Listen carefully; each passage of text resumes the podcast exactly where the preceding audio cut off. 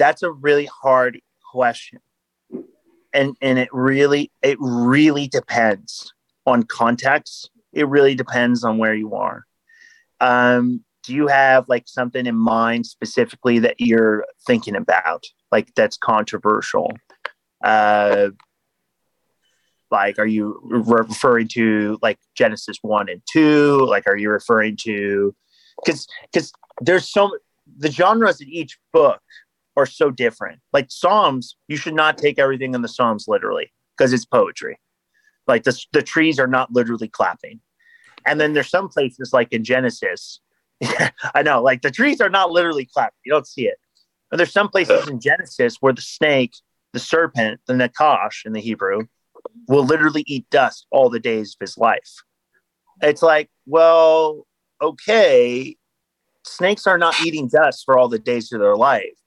So it's like the question in itself, you you can't no, you cannot take everything in the Bible literally because the Bible uses a lot of metaphoric language to convey these truths. And it's not to say the Bible's not true, but it does mean that the biblical authors used language and metaphor and idiomatic expressions to convey what they were seeing or what they were experiencing. Much like how you and I do that. Like if you talk to somebody from another country, like for example, the one I love, I teach uh, Spanish, and I was explaining this to my kids the other day, and I was like, "Hey, listen, like you can't you can't say that in Spanish because it's an idiomatic expression or it's slang. It'd be like me saying it's raining cats and dogs. You say that to somebody from Vietnam, they're gonna look up in the sky and be like, "What? like what? Are you serious?" Or you go and you say, "That's cool," right? You would be like, "Oh yeah, it is cool." But other people might like, is it cool outside? Or here's an expression we all know: what happens in Vegas stays in Vegas. Ooh, yeah. What ha- and and there's all those stuff, um, you know, in the Bible. Like one of my favorite ones is where in Second Kings, uh, the prophet of Elijah is being. These kids are making fun of him, and they're calling him bald. Like he, they're saying, "Go up, Baldy." Oh, and, and and God summons basically two man-eating bears and kills 40 ewes. So what's going on there? Like what in the world? To us, it seems really weird. The expression they're using, go up, means go up to Mount Hermon and worship other gods. So the context of that is, hey, go up to Mount Hermon and worship another god except for Yahweh, or else we're gonna we're gonna hurt you. And the and it's interesting because the ewes probably to be like young teenagers, and there's 40 of them, which represents the, the princes of Israel because there's there was 40 at the time. So it was as a nation they're trying to collectively get Elijah to apostatize. They're forcing him to, so that all of Israel would fall away. And God's like, nope, sending two man and eating bears. Plus, the other, of course, the moral of the story is don't make fun of bald people, or else bears will eat you. So that's that's fun. Don't make fun of bald people, guys. Like they're you don't mess with them. So to go back to that, it's like we miss all this language all the time. Um, even in Genesis, where you have a, such a misunderstood chapter in the book. Like I was talking about this the other day with Messianic Rabbi, who speaks Hebrew, and he's talking about how um, it's translated in English in the beginning, like it's the start of all. But if you actually look at the Hebrew, it's just the beginning, a beginning.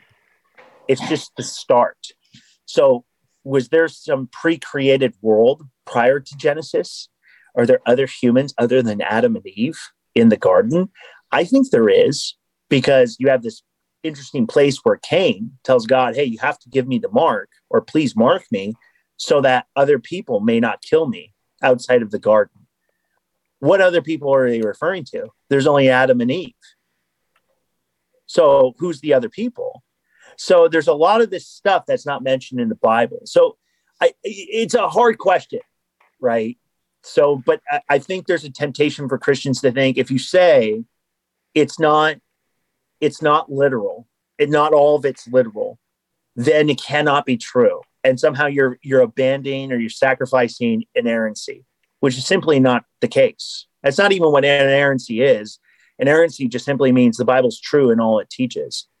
Um, like when Jesus says the kingdom of God is the smallest, the must is small, the smallest of seeds, like the mustard seed. That's not right. The mustard seed is not the smallest seed. But Jesus is not teaching botany; he's teaching about the kingdom of God. He's teaching theology. So I, it's just it's a really hard question because I just I don't think that that it, it's kind of a loaded question. Like, what are you specifically referring to? So yeah again i like learned so so much from like you you obviously have incredible expertise with theology because you're just able to answer these questions like boom boom boom. And what i thought was really interesting was how you said how you how you're, you're talking you you're talking with a messianic rabbi and you were talking about the um about the how the hebrew uh how, what in the beginning means in Hebrew, and then you were talking about like how Cain says tells God to mark him, and then you you like because that doesn't make sense on its own. Like because that that was I was listening to a book and I think it was um I think it was maybe uh well I, I don't know if it was a book that was written by someone who's an agnostic atheist, or maybe it was it was a book called God and the Quran by a guy named Jack Miles. But um, that that verse was was brought was brought up, and when you contextualized it with, with with the original Hebrew, then it makes sense that there were actually other people in in the garden as well. It wasn't just simply that you know God made Adam and Eve and no one else. He, he made Adam and Eve, but but in other people, but he also in, but he specifically interacted with Adam and Eve. Like that that that to me is a fascinating new way to look at it.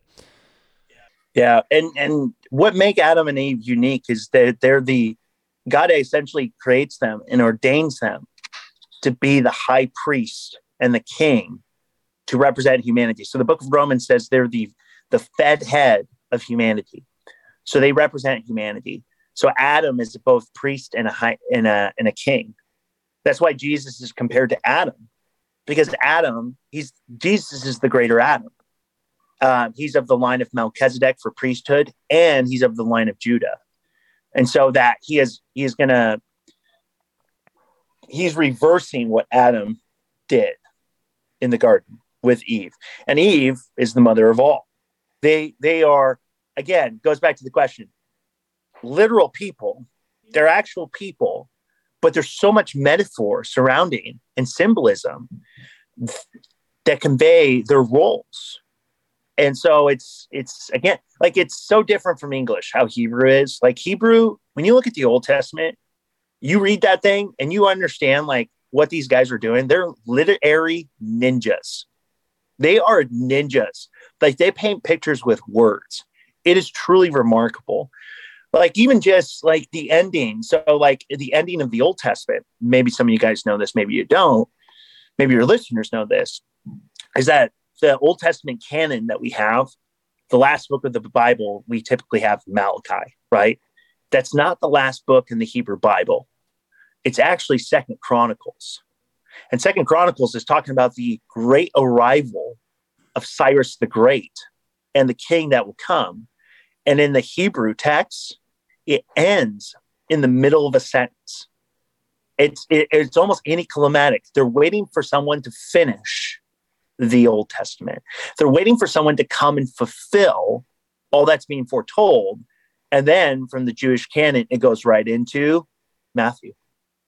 And it goes into the genealogy. Here's the one. Here's the somebody greater than Cyrus the Great.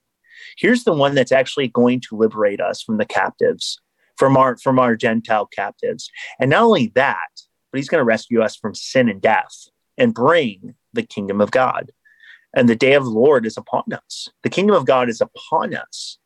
And so it, it's just they use so much of the advantages of the language. And God does that because that's how people would understood the text. God did that and gave people license to use that because that's how people would have understood it at the time. And we can understand it today because the Bible's written for us today. Um, you know, God could have simply downloaded the gospel into our minds. God could have simply just say, look, here's the gospel, basically in three pages. And he doesn't do that. He uses a story. Like the Bible's about a story. And story has metaphor, story has symbolism. Like, my gosh, have you ever seen the Avengers? It's just unbelievably epic. And that's really what the Bible is. It's not this boring rule book uh, where you have, have do's and don'ts, but it's the epic story about how God is trying to get basically sin and hell out of earth, how he's trying to redeem earth and how he's going to come back and how he's going to do it. So that's so again, it's just it's really difficult to say like, okay, this percentage of it is literal, this percentage of it is poetic, and you know, like this is true, this is not true. Like it's just, uh, I, I mean, you you have to really go through the weeds of the text because there's so much there's so much complexity there. There's nothing like anything written ever. I trust me. No, I totally agree. The the uh, the Bible, uh, the whole the whole the whole deal. I mean the the old the the Torah is, an amazing book on its own. It is so well, so descriptive, uh, so in, so intelligent theologically.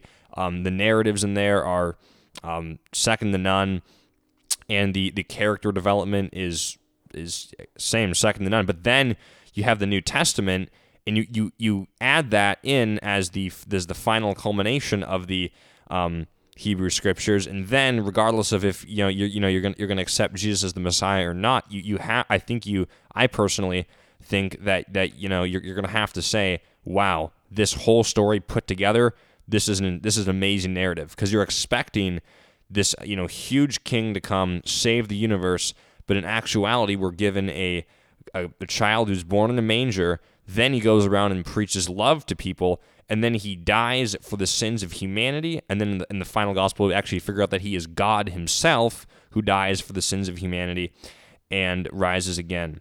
So to me, it is uh, it is the greatest story ever told, regardless of if, if it's true or not. Um, to me, um, it is you know regardless of if I am um, an atheist or a or or a Christian, um, it is it is truly the, the best story I, I think could could be written. And I don't think we'll see another one, and we haven't seen anyone anyone anything like in the past. Yeah. But yeah, so um, maybe Noah, do you want to ask uh, number fifteen, the final question now? And we um, we also so we asked this for everyone that we've ever interviewed on the podcast. Um, but uh, what does it mean to be? So we always ask like, what does it mean to be part of X religion? You know. So in this case, what does it mean to be an evangelical Protestant? um, what it means to be a Christian is that is I am what I am by the grace of God. That because Jesus died for me and that he saved me at my worst and loved me through my worst and has lifted me to the stars, and I am so beloved and accepted by him, and that he has made me righteous. I am what I am by the grace of God. And I am so free in Christ. I don't care what anyone thinks about me. And I, I could care less if I get my life's goals because I have the thing that I've been looking for my whole life, even when I realized I wasn't I wasn't looking for Jesus, but in my hearts of hearts, it needed Jesus. And and he completely fulfilled me. I am what I am by the grace of God. And I can never look my nose down at people. I can never look down at people and be like, oh, you're worse than me. Because he saved me at my worst. And if like that's that's the thing about God I love is that God gives us grace not because he's good. It is because he's good. But what do you owe a God that gives you grace? You owe him everything. He gives you everything so that you owe him everything. He's a God that puts you into his debt. And all I want to do in this life is to serve him. And what he wants, he doesn't want my good works for his sake. It's actually what Luther says. God doesn't need your good works, but your neighbor does. And so, what God really wants us people to do is to go and be God to people and to love people well, to self sacrificially give exactly how Jesus did, and to sit with the lame, to sit with the poor, to sit with the outcasts. So much of religion, guys, is that a lot of religious groups do this, a lot of religious, and I'm trying not to knock people. I don't want to sound super judgmental, but we have to have people that we look our noses down at people. We have to have an enemy. We have to have and and there's there the other people are the problem, right? Other people are the problem. This is the problem with politics is that there has to be a tribe. And we have to look our nose down at those people because they don't believe how we believe. And really, what the gospel says is, you are all the problem. You are all the problem. And if you, it's what V for Vendetta says in the movie. If you want to know who to blame, look in the mirror. And it, and it really is that. And because of that, because I know my depravity and that I don't deserve it, I can just, I, I'm so beloved and accepted by him. I can just radically give. And it's so freed and it's, it gives you so much purpose so that that's what it means to be a christian is that you're going and you're being the people of god and that you're also a part of the greatest revolution ever every revolution in existence simply makes things worse in this sense because they go and they try and reshape society and by reshaping society they mean okay we're going to get the people we don't like out of power and put the people we like in power. But the wheel keeps spinning and there's still this this corruption. There's still this thing. Perfect example of this is hunger games to try and articulate the point i'm making. So they're they're working really hard to get rid of the hunger games. Hunger games where they're sending kids off to die for sport essentially and at the end they're like okay the best now we got the people out now we got the evil you know district one out what we need to do is we need justice so we need to bring the hunger hunger games back to to solve the problem of the Hunger Games. It's like what? Like you you worked so hard to get rid of the Hunger Games, and now you're bringing it back. You became the monsters that you said you were going to slay, and that's what every revolution does. Is they inevitably, in trying to create the utopia, because we're we're imaging God and we're trying to be like God, and we want the utopia. We are not God. We're not perfect, and we're going to make mistakes. And so it, we're part of the greatest revolution on earth because God is the one that's going to come and he's going to smash the wheel and he's going to bring the kingdom and he's going to solve all the issues. Um, there's going to be no need for democracy anymore. We're not going to vote anymore. There's going to be no more voting because he is the king and whatever he decrees is going to happen. That's good news. But there's also bad news too. It's that when he comes, he's going to bring judgment, which judgment day is the best thing ever because it means no one, all the wrongs in the world, all the racism, injustice, and all that, it's going to be r- written off. It, it, it's going to be taken care of. But that also means in Judgment Day, what hope is there for you and I? Because if we don't put our faith in Jesus, it's either we're on hit. It's just like he said in Joshua, it's like nobody's on my side. You're either on my side or you're not.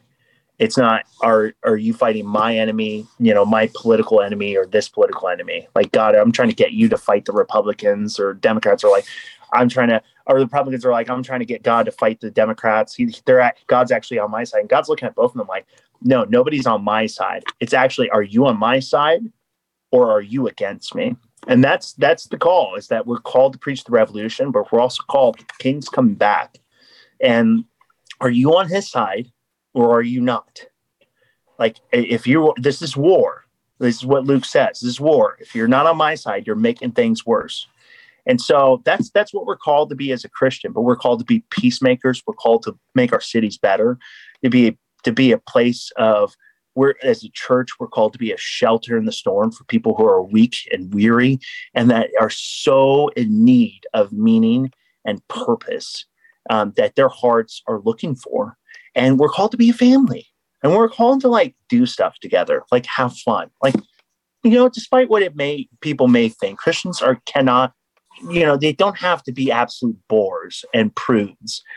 Um like you could be funny you could do stuff like you could like that's the thing you're just normal people but we're doing life together in relationship with god and furthering the kingdom the greatest revolution of all time wow that was uh that, that was beautifully said uh, thank you so much for being on our podcast. We, we really uh, this this this for me was was was was an absolutely incredible episode. I learned so much. I pretty much learned that I really need to look at, at the at the Old Testament and really need to read the book that you recommended, The Unseen, um, covering the supernatural worldview. Totally have to read that by Dr. Michael S. Heiser.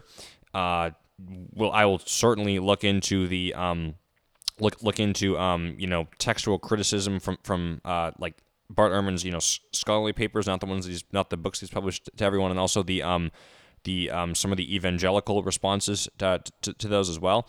And um, yeah, I'll definitely be um, be be looking into the Old Testament, the New Testament, and, and all of it. So thank you so much for uh, imparting your your knowledge upon us. You obviously know a ton about theology. It is mind blowing. And so thank you so much for for this about maybe, about an hour and uh, 15 minutes with us. We really appreciate it. Appreciate you guys having me on. And if you guys ever have questions or you just want to reach out, uh, you can find me on Instagram. Um, I think it's b.t.salt71. If you guys, I'm sure you'll find it. It's the guy with Jesus stuff and lifting videos because that's the other thing I'm really into is weightlifting. And uh, I also have my own podcast, Theosis Radio, on Apple. If you guys want to check that out, totally cool. But yeah, please reach out if you need anything. It was great being on the show. Awesome, thank you so much. And I will look at Theosis Radio, um, like actually right after this, because I'm I'm incredibly fascinated with that because you imparted so much uh, knowledge of of the scriptures on us. So thank you so much uh, for this uh, opportunity to speak with you. This has been the Godcast. I am Xavier. I'm Rylan. Stay tuned for planned future episodes, such as an interview with an imam, an interview with a Baha'i expert, and an interview with a Catholic priest.